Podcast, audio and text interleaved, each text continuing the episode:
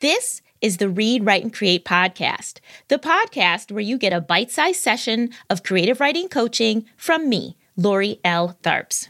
I'm an award winning author of both fiction and nonfiction, a journalist, and a former college professor. I've spent more than 20 years writing, teaching, and coaching creative writers, and I created this podcast because I want to help as many BIPOC writers as possible get their stories out of their heads and into the world. Are you ready? Let's go. Hello, writers and wordsmiths, storytellers and scribes. I hope you are all doing well and that your summer writing projects are filling you with joy. As you can hear, I'm back with another episode of my Best of Author interview series that I'm doing for the summer months while I am officially on a break from creating new episodes for this podcast. On today's show, I'm going to be sharing an inspiring and heartfelt 2021 interview that I did with Dr. Yaba Blay, author of the beautiful coffee table book, One Drop Shifting the Lens on Race.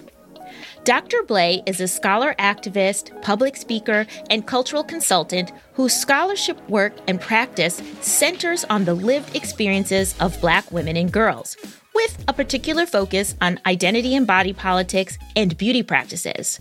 Lauded by O Magazine for her social media activism, she has launched several viral campaigns, including Locs of Love, Pretty Period, and Professional Black Girl. Dr. Blay earned a Master's of Arts and PhD in African American Studies with distinction and a graduate certificate in women's studies from Temple University. She also holds a Master of Education in Counseling Psychology from the University of New Orleans. During our conversation, you'll hear how Dr. Blay's book, One Drop, went from being a self published labor of love and resistance to arriving on bookshelves with a major publisher seven years later. Dr. Blay talks about what she had to sacrifice to get One Drop out into the world and why she refused to compromise on her vision for a book about colorism in full color. One Drop is actually more than just a coffee table book. It is a gorgeous visual exploration of the meaning of Black identity combining oversized photographic portraits and first person essays, as well as a critical historical examination of the one drop rule.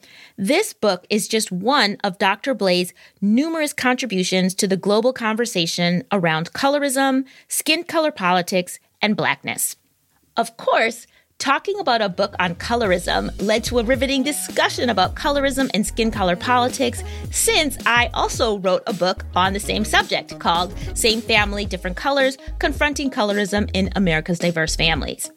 By the end of our conversation, in addition to cheering for Dr. Blay, I think you'll also think differently about self publishing, and maybe you'll see it as a revolutionary act as well. It is an option that many BIPOC writers and other writers from marginalized communities have utilized throughout history to get their words and their stories out into the world. So, without further ado, let's jump into the conversation with Dr. Yaba Blay.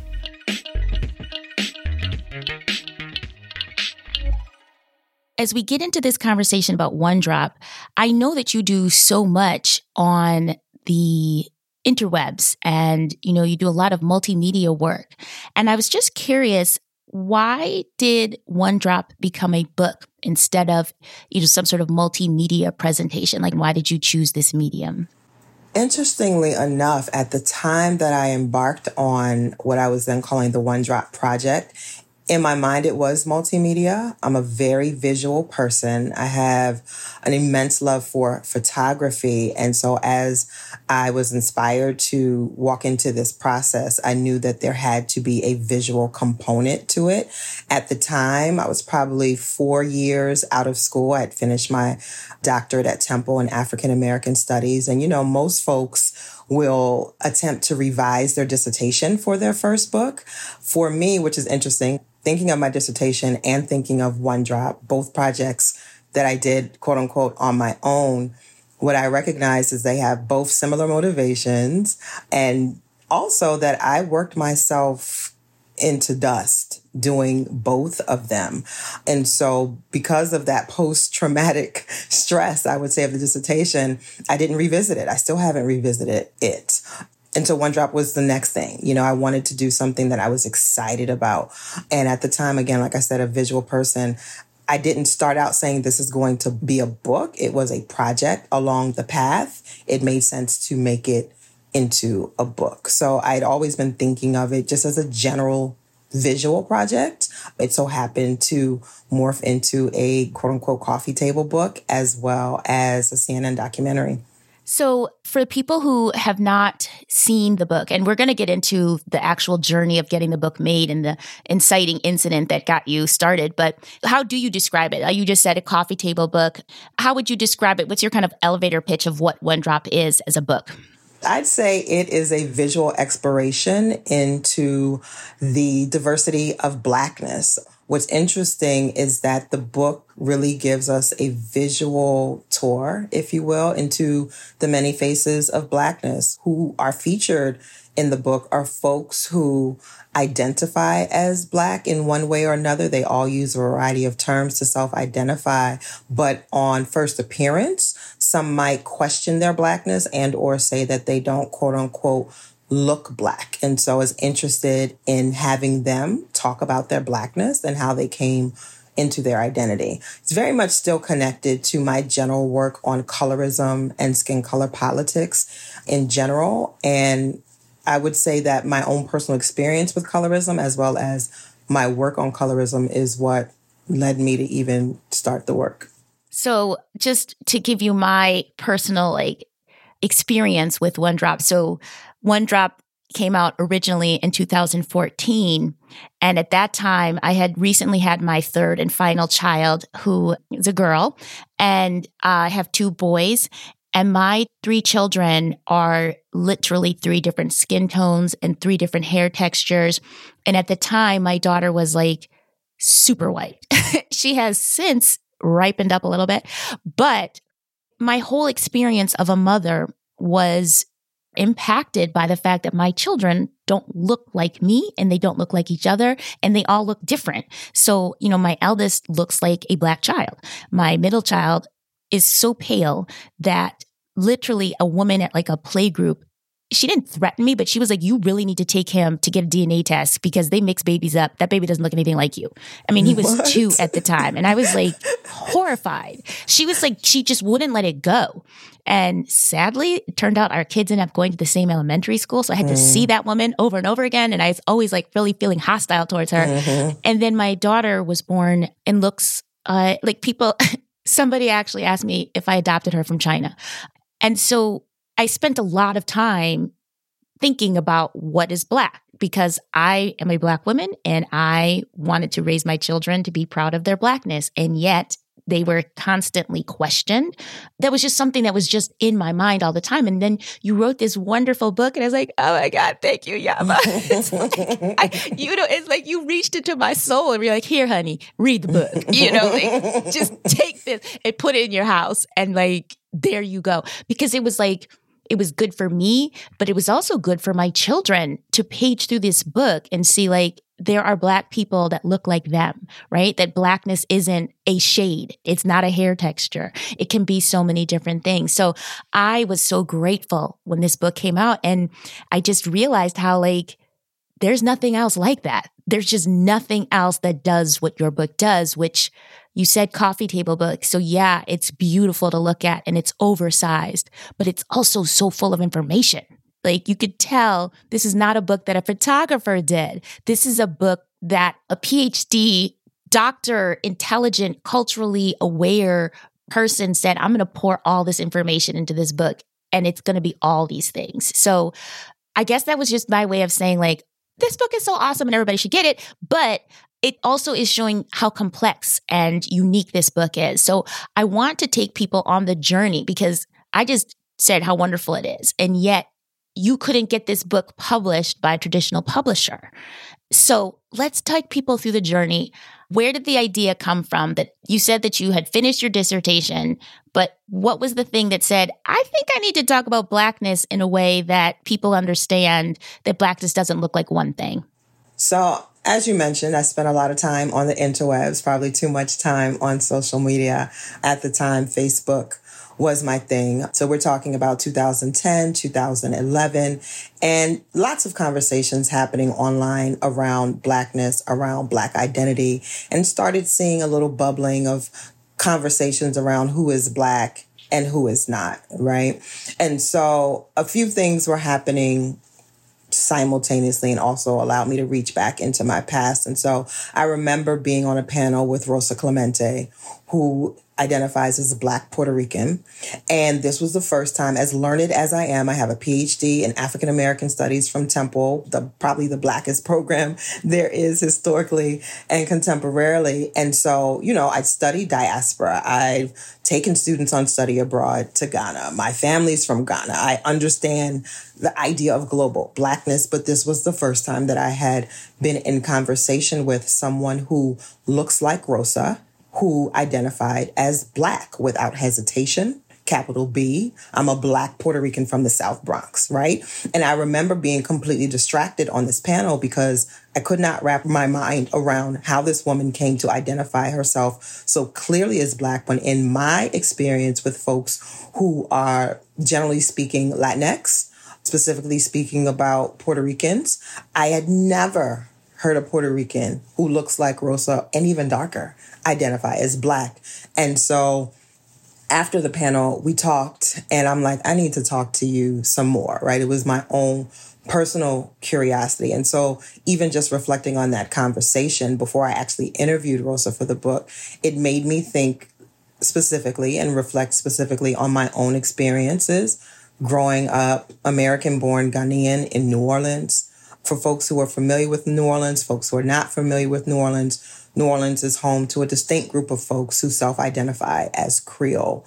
Creole means a whole lot of things to a whole lot of people, but in my lived experience as a little dark skinned girl, it meant folks who had quote unquote pretty color and good hair, folks who often rejected me because of the complexion of my skin. And so some may have rejected the identity of Black or African American very proudly Creole. But for the most part, I just knew that we weren't the same, at least from my lived experience. And so, because of the negative experiences that I had with folks who identified as Creole coming up, I know that I moved through the world with particular assumptions about folks who were light skinned, folks who I could look at and know that you know, were receiving some level of privilege based upon what they look like. And to go beyond the surface, what we know historically is that what they look like represented certain things for certain people. So if we take it as far back as enslavement, if we take it as far back to the quadroon balls in the Louisiana area, it's that someone's phenotype basically communicated the percentage of African blood they had, or the percentage of European blood that they had, or the percentage of other blood that they had, but essentially creating this hierarchy, creating the spectrum with white at the top and black on the bottom. And so the closer one's physical features approximated whiteness, the less barbaric, dare I say, the less uncivilized, the further away you were from a particular experience with enslavement, just seen as more valuable. And so I knew that we were not the same. But in my lived experience, just knowing that those folks moved with a certain air about them and absolutely rejected me to a large degree. And so fast forward X amount of years, lots and lots and lots of experiences. But then I get to Temple you know, and I've always lived in particularly black cities. I've always had a particularly black community surrounded by blackness in a variety of ways, racially and culturally. And so getting to Temple felt like another homecoming. And so I get to Temple, and again, it's one of the blackest programs there is, seated in North Philadelphia, one of the blackest spaces in the Northeast. And so, you know, we're not just talking about black and white, we're talking about African and European. Folks are wearing their dashikis and natural hair. And so we're in a particular space of cultural blackness and it was probably around my third year. We had a new student come in, and she's also featured in the book, but very light skinned, very much reminded me of folks I grew up around. Creole folks. And I remember, again, I just described this very black space. And so there were some very black cultural rules that we all live by. But this woman would walk into spaces and not speak. and I'm like, wait a minute you speak to people when you walk into a room, right? Hey, how y'all doing? Good morning, good afternoon, anything. She would not speak. And so, me putting two plus two together in my mind, she was no different than the folks that I was reflecting on, right? The folks who thought they were better than me because of what they looked like. And I, I just didn't fool with her, right? I knew her name, I knew who she was, but I didn't fool with her. And she came in for the master's program. And so I want to say it was the end of her second year when she was getting ready to graduate. One of our common professors, one of my favorite professors, was like, Yeah, you really need to read Danielle's paper. And I'm like, What I need to read her paper for? I'm reading her paper. he's like he's like, No, no, you know, I think I think you should read her paper. And so I read her paper and she's talking about growing up in a Mennonite community in Lancaster, Pennsylvania. And I tell people all the time, you know, once you leave Philadelphia, you're in Pennsylvania. Those are two different things. Like once you leave New Orleans, you're in Louisiana. Those are two different things, right?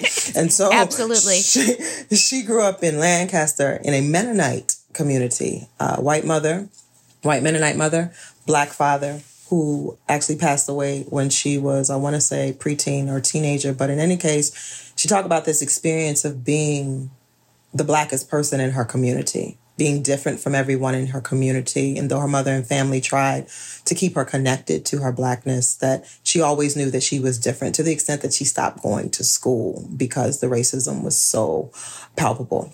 Then she comes to Temple to do a master's in African American studies, not as a career choice, but because she wanted to, right? She wanted to learn more about herself, about her culture, about her background. But she gets here and she gets to North Philly she gets to the eighth floor of Gladfelter Hall and has the opposite experience. She goes from being the blackest person in her community to not being received or accepted in this black space. So occupying this middle ground and trying to really figure out who she was. And it, it sat with me, particularly as somebody who does work on blackness and, and centers the experiences of blackness um, I definitely identify as an ethnographer, and so I always want to lead with people's stories to give us a particular truth. And her story sat with me then, and it sat with me for a while. And so, you know, fast forward X amount of years, so I have this experience with Rosa Clemente, made me think back to this experience with Danielle, and it just set me on this journey of like, okay, yes, I am a scholar on colorism. And when we use that word specifically, we are generally talking about the hierarchical perceptions of value based upon skin color and the discrimination that goes along with it. So it's very, it operates in one direction, right? But is there another side? Now, again, not to compare these things, but it's one of the reasons why I use the language of skin color politics as a general way to think about all of this work. So colorism is one thing. Skin color politics would be the broader box, I guess. And so wanting to, in fact, the first iteration of this project, I was calling it the other side of blackness, where I, I wanted to hear the perspectives of folks who felt like they were black, who identified as black, but because of the ways that they looked, that their blackness may have been either questioned, if not rejected. And so I started with Rosa and Danielle. I started by speaking with them and interviewing them. And it grew from there. I connected with Noel, who I had met when I had a pre doctoral fellowship in Florida. And I remember meeting Noel and I forget the exact language that Noel used, but it was something that let me know sis said she was black, right? And again, I'm looking at her like, well, how that happen, right? Because again, just to interject, your Noel is the photographer for the project. Yes, yeah, she is the director of photography because we have folks from all over the world, and so we did use a few different photographers, but she's the primary photographer and worked with the photographers to make sure that we had a uniform look. Yes, but she was a grad student in the Africa Diaspora World Studies program at uh, Florida International University when I had met her, and she had moved back up to New York, and we reconnected. And so, a lot of the project, this it started with me talking to folks that I connected with, working with folks that I connected with, and it snowballed out. You know, where folks were like, "You got to talk to this person. Have you thought about talking to this? Let me connect you with that person." And so, I ended up interviewing probably 70 or so folks, 58 or 60 ended up in the book. But yeah, it was like an ethnographical journey into who's black, who's not, and who cares. And so I wanted to know how they identified. And the thing that is still remains fascinating to me is that here are folks who identify as connected to the larger identity of blackness and they are constantly having to describe and define and defend their blackness. And for as black as I am and for as black as I identify, my dark skin puts me in a position where I have never had to define, describe, or defend. It is a given. And so it made me think about, hmm, here are folks having one experience and they're I'm not going to say they're in tune with, but as much as they are constantly in a position to be talking about blackness in a particular way, whereas me, I don't. You know, if somebody were to ask me what is blackness, I might struggle a little bit to try and come up with the words because it just is what it is for me, you know? Whereas folks who have a different experience, they actually have to find the language constantly. That's really interesting. It's um I never really thought about it that way of having to explain it and define it because nobody's ever well, I have to say people have questioned my blackness because of the way I speak, but nobody's ever asked looking at me and saying, "Are you black?" Nobody's asking me that question. So that's really interesting. Do you feel like there was one kind of common thread that everybody spoke of? Well, I mean, they all identify, and that's one thing you'll see in the book with each portrait. I use the exact language that they use when I ask them the question, How do you identify? And they use a variety of terms. I think, aside from the fact that they've had their blackness questioned for a variety of reasons based upon appearance, that's definitely a common thread. But other than that, I want to say I sense a level of frustration from all of them, you know, um, a level of exhaustion to even have to continue to have this conversation. But I think there was also a common thread of, you know, it's whatever. People can think whatever they think. I know who I am. So you said um, earlier that, and I, I mean, I know this, but I'm not sure how, what the path was. Did this project start as a multimedia project? What was the, the origins of the actual the story itself? Like, what was it supposed to look like, and how is it supposed to be distributed to the public? you know, I self-identify as the queen of bright ideas. I'll blame that on my Gem- I'll blame that on my Gemini rising. I'm always wanting to do something. I just wanted to do it. It was it was a website. You know, I wanted to create a website, a repository of sorts where folks could go and click on pictures and read stories. What had happened was, again, being active on Facebook, posting about it, talking about it. Someone I was connected to was connected to someone who was a CNN producer. Someone else I was connected to was connected to someone who was a literary agent. Both of these folks approach me like, Have you thought about doing a book? Would you be interested in coming to Atlanta to speak on air with Don Lemon? And I'm like, Okay, sure. Okay, sure. And so the book idea came from speaking with the literary agent who thought it was a great idea and thought that it would be an amazing coffee table book. I love coffee table books. I own way too many to fit on my coffee table. So I was absolutely down with that idea. And so working with her at the time, we worked to put together the proposal, you know, all of the elements that go with that. We just knew it was going to be an easy sell, particularly after my experiences with CNN, right? So I go to Atlanta, I do the interviews for CNN Newsroom with Don Lemon. They do a series of sorts. I write a couple of pieces for their website. Through that experience is how I got connected with Soledad O'Brien, who told me that, you know, we're working on this final iteration of Black in America. This would be such a great topic to explore? Would you be interested in being a consulting producer? Why, yes, I would. And so that's how that came about. Timing wise, however, that the documentary came out in 2012. The book didn't come out until 2013. And so looking back, I'm like, ooh, that was a missed opportunity. I wish I had had the book ready earlier, but you know, everything happens the way that it happens. And so anyway, we do the proposal, agent attempts to shop it around, lots of interest, but then also lots of hesitancy. You know, the kind of common feedback I got was that photography books are expensive to produce. Full color photography books are more expensive to produce. One publisher was interested but suggested that we do black and white photos. No, I'm talking about skin color and identity can't do that in black and white. Another publisher suggested that we take the photos out and just rely upon the photos being on the website. I wasn't interested in doing that. And then there was just silence for a while. And so earlier I had mentioned working myself into dust with both my dissertation and this project based upon a similar motivation, which is somebody telling me I can't do something. So now I have to do it three times and take pictures. I'll blame that on my Sagittarius sun. Um, it is who I am. Um, but again, in all honesty, I'm absolutely trying deliberately to do better and be better because that is actually a very dangerous motivating factor because you will never be able to make everybody happy. And the idea of proving something to somebody is just, there's no victory in that in, in, in the real sense. But I set out to make this book happen on my own because the publishing industry told me that I couldn't do it. And so I did it.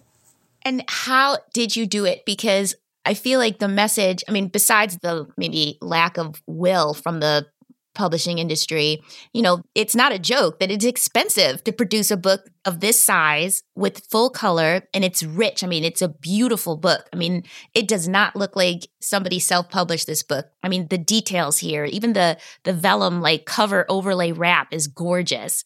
So, how did you make this happen? Because, and again, no disrespect to people who self publish, but usually when you think of a self published book, you're like, oh, it's it's nice. I'm going to hide it because it's so like flimsy or it just, you know, the, right. the, the, the, words, they don't really look like they fit on the page properly. You know, sometimes, especially first thing out of the gate. So, how did you go about doing it yourself? I mean, and that's actually part of the reason why I went so hard with it because I didn't want you to look at my book and think I was pulling it out of the trunk of my car. No disrespect to self-publish. no, no disrespect. But yes, absolutely. I think because of the printers that are often available. Again, to be clear, publishing is expensive, right? And so for the average everyday person who wants to self-publish a book, they might use a print on demand company, right? I know Amazon has one available. There's several that print on demand. You, you lose when you're doing color photography and imagery, you lose on the quality because they're using a particular quality of paper and a particular type of bind. And so had I done this on print on demand, this would have looked completely different. I don't even know that hardcover would have been available to me. And so I did all of my research to figure out how to do this. And I found a printer in Canada and it was going to be expensive because they're not going to let you print two books. You got to print thousands. So, quite honestly, I pulled out of my retirement and I also did a crowdfunding campaign. I actually did two crowdfunding campaigns. The first one I did, I raised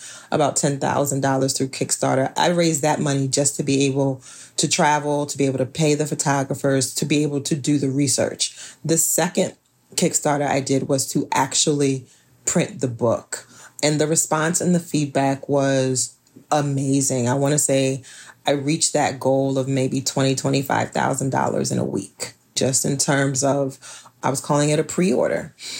And so, yeah, I raised the money. I hired my friend Maori Holmes, who runs the Black Star Film Festival here in Philadelphia. At the time, she you know, Maori is another one. She does a gazillion different things and she does them all well. She designed the book, you know, hired lawyer, hired all the people I needed in place to make this book possible, trademark, ISBN, and all these things. And again, it was me. It was me, solo dolo for the most part. And it was a lot of work and I can say seven years later, it was absolutely worth it. If you had asked me at the time, I probably would have crawled underneath my bed um, because it was it was a lot of work, and that's why I come back to the point that I make about proving something. Who was I proving it to? The publishing industry wasn't thinking about me. I'm happy that I did it. I'm happy that the book is able to be in people's hands and on their coffee tables. But again,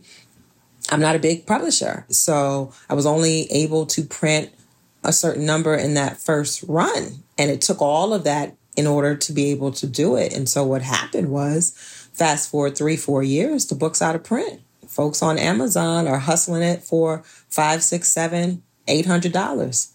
Folks are constantly hitting me up. How can I get a copy of your book? How and I'm like, it's out of print. And I definitely wasn't thinking about doing it again. And so, you know, more recently, mid 2020, I would say, I've been constantly encouraged by folks. When's the second book coming out? What's the next book?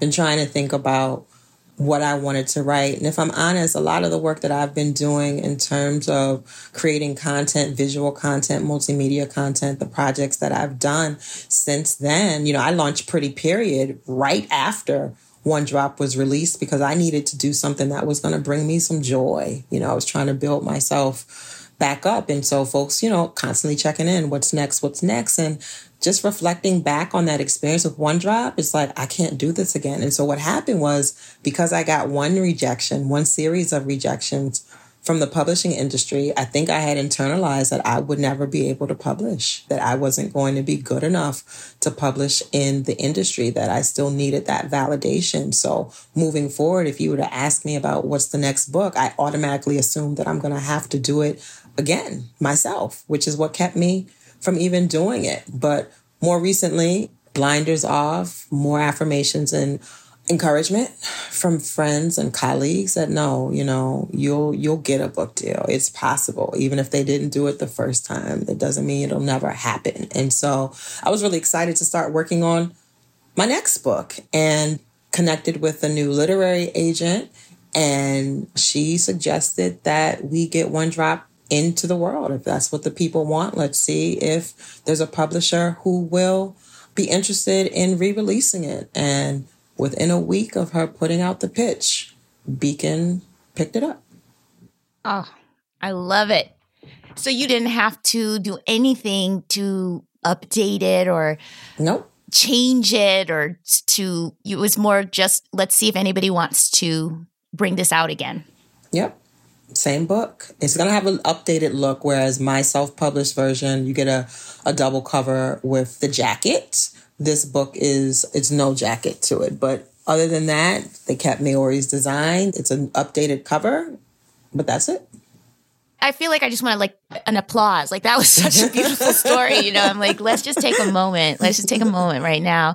Um, how does that feel that seven years later, publisher says, okay, let's do this. It's perfect the way it is. How does that make you feel after, like you said, working yourself into dust? You know, I have I have moments like I'm extremely proud of myself. I'm extremely proud of everyone who shared themselves with me, trusted me to tell their stories. I'm also proud of Beacon for taking a chance on me. I'm proud of my agent for not hesitating and for believing me. Like I'm proud of all of us. I'm trying to not lean into the part of me that's like, oh, it took seven years, huh? Um, right? Because I can't be mad at everybody forever. But I, I will say, quite honestly, I think what's interesting from a cost risks analysis, whatever you call it in the business sense, like I can understand perhaps why at the time the publishing industry may have hesitated. I wasn't a big name anybody. I didn't have a whole lot of followers or supporters. It wasn't, I didn't have a book prior to that. I had some academic articles, but you know, were they going to get their money back? They didn't know. They didn't know if they could take that risk on me. I get it on surface, but I think what it really speaks to in the publishing industry, you know, a lot of times they'll use the language of author driven books, and that's what it is, you know. It doesn't mean, and what I've learned, and I think the thing that has given me peace and it took me a while to get here, is that rejection from the publishing industry does not mean your work is not good it might just mean they don't know if they can make their money off of you. Those are two different things. There are a lot of folks out here who have a lot to say, amazing writers, brilliant thinkers, but if the publishing industry doesn't think they can make their money, we might not hear their voices if they don't do it on their own. And so I had to separate those two things because understandably so rejection doesn't feel good you know yeah, and right. you, internalize that in a variety of ways. And to some extent, I did question whether or not my work was worth it. It absolutely is worth it. And so I just say that, and I say that to so many people, and I say that to anybody who's listening. Like a no from the publishing industry does not mean that your work is not worth it. It might just simply be about money. And so in this moment, if somebody's selling books out of their car, I'm not going to immediately scoff at them like, oh my God, you self published. That must mean that nobody, you know, it doesn't mean anything other than they have a book that might be worth reading. Absolutely. And I that'll be the pull quote on the blog version of this.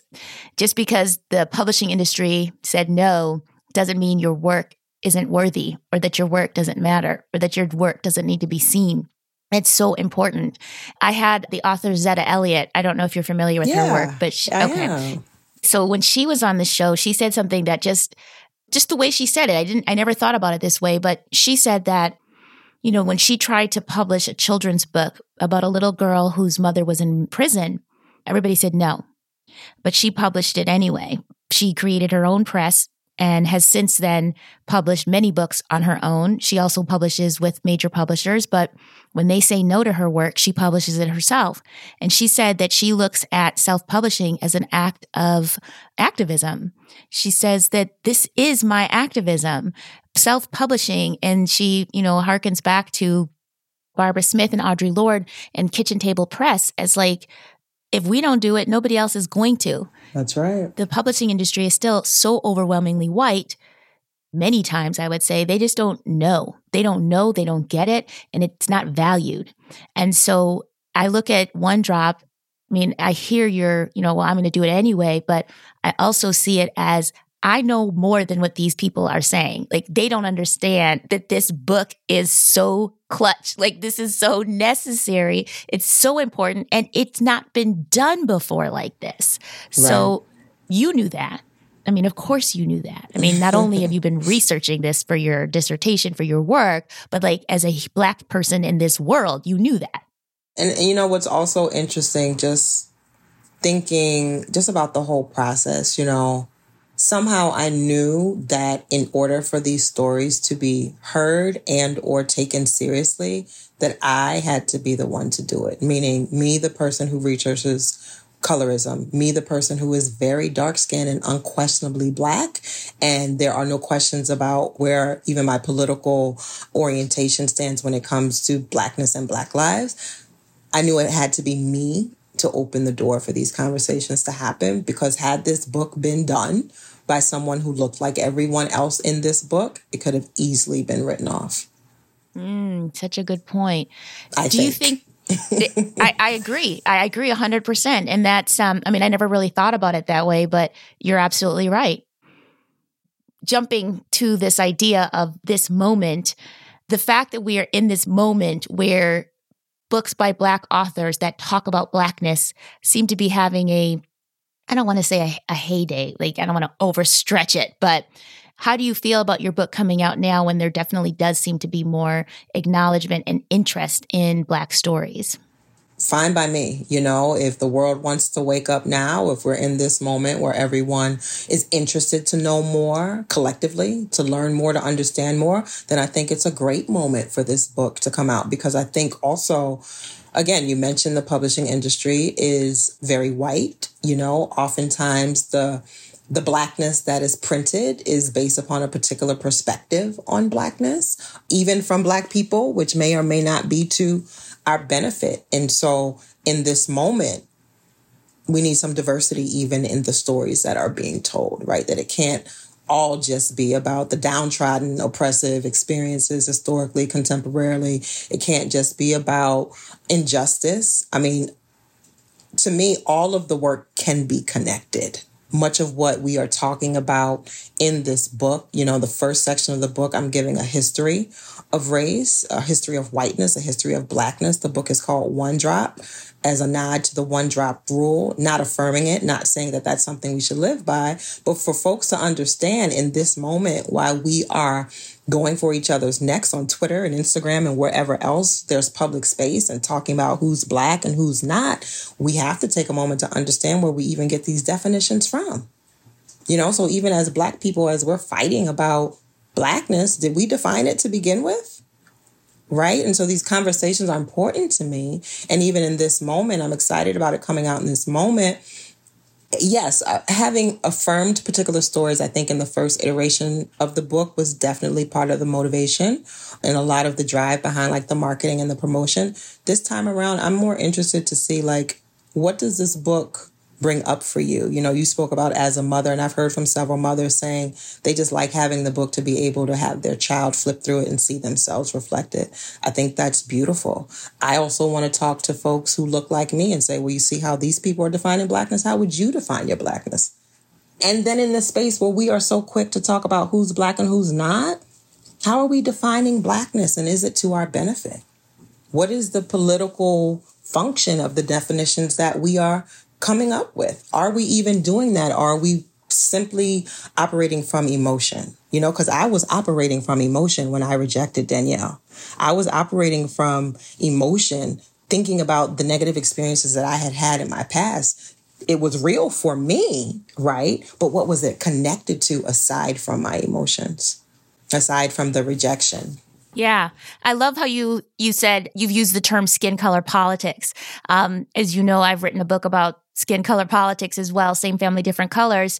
Also on Beacon Press. Shout out to Beacon Press. Love them. Shout out to Beacon. Um, um, but um, you just made me think of a an exchange that I saw on social media somewhere questioning Kamala Harris's blackness. And I personally maybe because I, you know, have this, like you said, my lived experience as a parent where my children's blackness is questioned and it makes me so mad.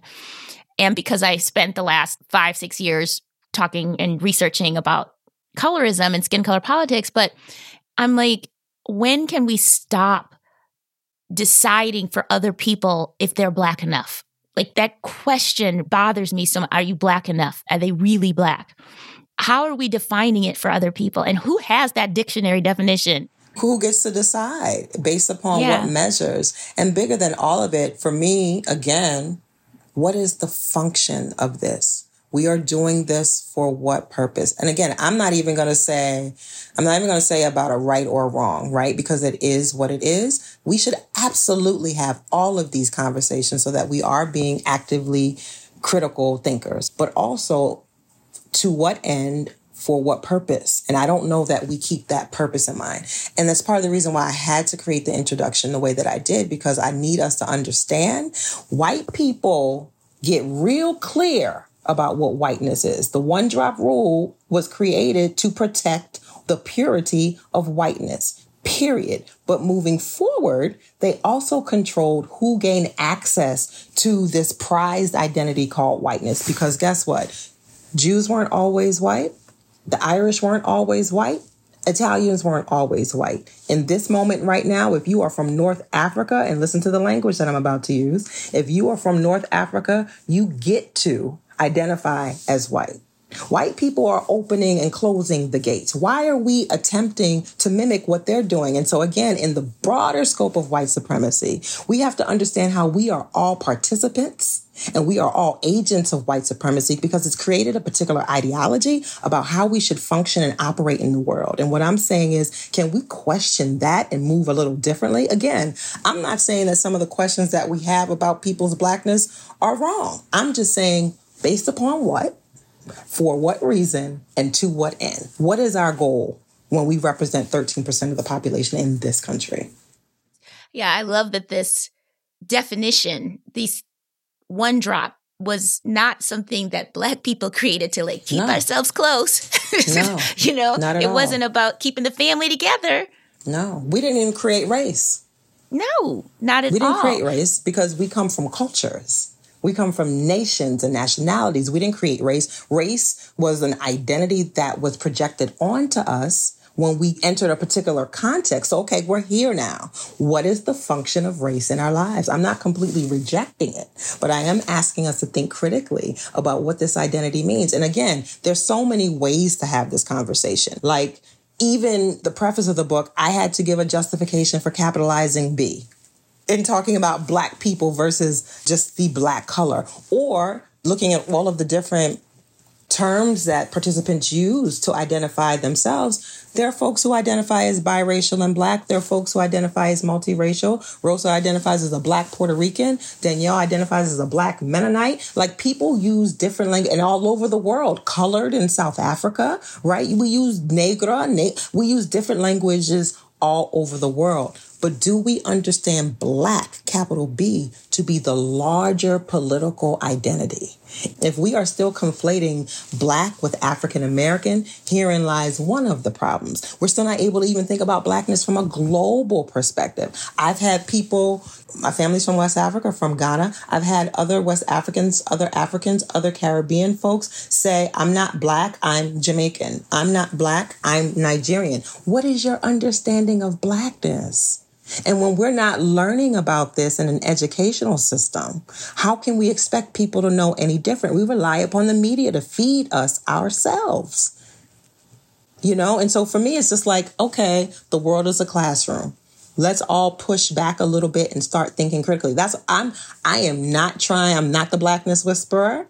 I'm not trying, I am not trying to give people any answers. I promise you I'm here to ask questions. I remember a conversation that we had a while back about colorism. And I remember you saying something along the lines of, you know, we're never going to get past colorism if we still keep having the same conversations over and over again. And I feel like what you just said, you know, questioning who is making these definitions and to what benefit is it for Black people to to police one another the the audacity of somebody else trying to you know, make somebody prove their blackness somehow. But again, the question is, what kind of blackness are you speaking of? Because again, let's peel back those layers. Oftentimes, the blackness that you are using as a comparison point is problematic in and of itself. You have a very limited understanding of what blackness is. And so if we don't all speak with a particular inflection, if we don't all walk with a particular gait, if we don't all eat collard greens and black eyed peas on New Year's Day, like, you know what I'm saying? So what does that mean for my blackness when my family comes from Ghana? What does that mean for someone else's blackness when they may speak a particular way? You say people question you based upon the way that you speak. Again, these are all things that we have to check ourselves on. But I think it would help if we start by getting clear about like, because again, underneath all the questions, ultimately, I feel like if we ask enough questions, the whole thing will fall apart. We'll come to realize that we're all spinning our wheels. Of course. and I feel like if you read One Drop, that these questions will just, you'll have to start asking them. You just have to. You can't be un, your mindset about what blackness is can't be unchanged after looking at this book. And I kind of want to wrap up here with the question for you. What would be satisfactory for you for people to walk away with when they finish reading One Drop? I think what I ultimately want again for folks is that when they pick up a book like One Drop, when they flip through it and they see the images and they read people's experiences, to also connect it to the first portion of the book that speaks about the history of race in this country, the history of whiteness, the history of blackness. I really just want people to take a moment to pause and to rethink everything they've thought already, to question how they came to know what it is they know, not only about blackness, but about whiteness for me, again, I want folks to walk away with more questions, and hopefully, those questions will drive them to have more conversations. I don't think we can afford to stop talking about it. So, as a final point, I just want to remind you that your book party for One Drop was amazing. it was Thank truly you. amazing. It was a like multimedia spectacle presentation event. I just want everybody to know because I'm going to guess that because we're in the middle of a global pandemic, a big old book party is not happening. No. So, if we could do a rerun, like just like a replay of that book party. It was amazing. It was in Philly and it was at the Painted Bride Art Center, if I'm not mistaken. Yeah. Is that right? It was. And there were like, I want to be like, there were jugglers and circus performers, but I'm lying. It wasn't that. But, no, but, but there was an exhibit. Like yeah, it was just beautiful. It was absolutely, it just felt like really immersive. You know, it wasn't just like, oh, there's Yaba speaking at a podium and you can buy her book. You made the whole thing. Like, I feel like it really shows that you are about multimedia presentation because the book party itself was interactive, if you will. It was more than just the book itself. So it was just wonderful. So I always want to end with asking the question, of course, what's up next? What are you working on now? And how can people, you know, support you in your work? Right now, I am up to my eyelashes and promoting One Drop, of course, as it is being released on February 16th, of course, during Black History Month. Go Black History Month for all the Black books. Yay! Uh, yes, buy them all, buy two. Um, yeah. um, but what's up next? I am actually, I think I'm ready. Writing is not easy for me. It takes a lot out of me, probably because of the topics that I choose to write about. But I am looking forward to writing this next book, which I will say is generally going to be focused on beauty, Black beauty. Mm, nice, nice. Well, can you just share a little bit about Pretty Period and Professional Black Girl so people can understand you're a very busy woman? well, after um, One Drop was released. That book party was uh, Black Friday 2013. My granddaughter, my eldest granddaughter, was born on December 17th, 2013. 2014 opens up, and I launched a project called Pretty Period, which was based upon my experience that I've had way too often as a dark skinned woman. That people's way of complimenting me oftentimes will sound like, oh, you're pretty for a dark skinned girl which is offensive, right? Because in that presupposes that dark skinned women aren't generally seen as beautiful. So the retort to that is no, I'm pretty, period. And so Pretty Period is a visual project that just really speaks to the beauty of dark skin, the beauty of brown skin. And again, another project that I've heard a lot of people and a lot of parents affirm primarily, if nothing else, to be able to see oneself reflected. You know, I didn't see myself. And it's interesting in terms of timing. Recently, we lost Cicely Tyson. And though she lived to be 96 and had a long, full life, I was very sad to hear of her passing. And it just makes me think of what she represented to me at a time when there weren't a lot of women who looked like me in the mainstream media. There weren't a lot of women who looked like me, and people even dared to suggest that they could be seen as beautiful. The first time I saw a woman, the com- my complexion, or what I believed to be my complexion on the cover of a magazine, I was 27, 28 years old, and that was Alek Wek, you know? And so again, if we have to rely upon the mainstream media to see ourselves, we'll never see ourselves. I think the beautiful thing about this moment with social media, with all kinds of independent platforms, is that we are able to create the media that we need. Shout out to the Issa Rays of the world that we're able to create the storylines and the visuals that we need that we've been waiting on the mainstream to give us. And they just don't know how. But, you know, we have ourselves to do that. So Pretty Period was absolutely the project that brought back my sanity and brought back my joy after all of the work that I put in to doing One Drop. I feel like that launched a bunch of other things in your work as well. I mean, just in the sense of you becoming really seen as an advocate for Black girls. Like, yes. I remember you did something for um, one of these little girls who had been like expelled from school because she was wearing dreadlocks, and then professional Black girl. I feel like you have created an empire, if you will, supporting Black women and supporting them not like financially, but supporting who they are and letting them be seen. And I just think that your work is so important. And I look forward to the next book, multimedia project, whatever it's going to be. I'm sure it's going to be amazing. So tell people where they can follow you on the interwebs. What's the best way?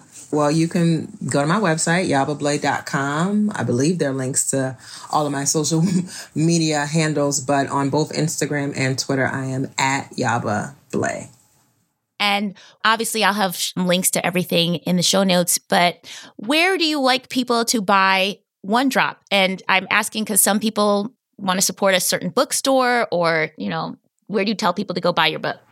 Well, I say in general, you can get the book anywhere books are sold. But to shout out a dear friend of mine, Dr. Marc Lamont Hill, who has a bookstore here in Philadelphia that is called Uncle Bobby's. You can get your book from Uncle Bobby's. You can order it online and they will get it to you. So absolutely support black businesses and so doing independent businesses, particularly in this moment where so many businesses are are working hard to stay open. So if you can buy the book from an independent black bookstore, I would absolutely appreciate that.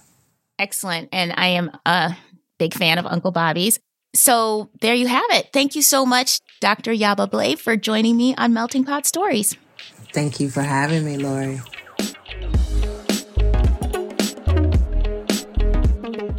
Are you fired up after that conversation? I am. I really hope you enjoyed and got something useful out of it for your writing practice. Despite the fact that this conversation was recorded over a year ago, after listening again to Yaba's experience getting One Drop published, I feel even more determined to help as many BIPOC writers as possible get their stories and their books out into the world by any means necessary. Now, while I wouldn't wish the hardships that Yaba had to go through on her self publishing journey on anyone, I do hope that all of you listening understand that traditional publishers aren't always going to want your work, but that doesn't mean your work isn't worthy. It doesn't mean that there isn't an audience for your book. So don't give up because somebody out in the world needs to read your story. You can keep up with Dr. Yaba Blay on the socials. She's so very active on Instagram at Yaba Blay. That's her name at Y A B A B L A Y. Or visit her website at yabablay.com. Of course, links are in the show notes. The Read, Write, and Create podcast is produced by me, Lori L. Tharps. Our editor is Brad Linder, and our theme music is by Wataboy. Don't forget, you can find the full show notes for this episode, as well as a heap of useful and fun literary resources, including all the info and updates about our first writing retreat for BIPOC women writers on the Read, Write, and Create website. And that's at Read, Write, and. That's read, write, and. And as of this taping, let's see, it's today is June 30th. There are still three spots left for the retreat. So if you're interested and you want to run away and write with me in Spain in October 2023, please check the website. Now, be sure to subscribe to the show on your favorite podcast platform so you know when I drop the next bonus episode. And while you're subscribing to things, I would really suggest that you subscribe to the Read, Write, and Create bi monthly newsletter so you'll be the first to know about all of my upcoming classes, workshops, retreats, and coaching opportunities. And I've just added a new feature to the newsletter. So the newsletter comes out twice a month.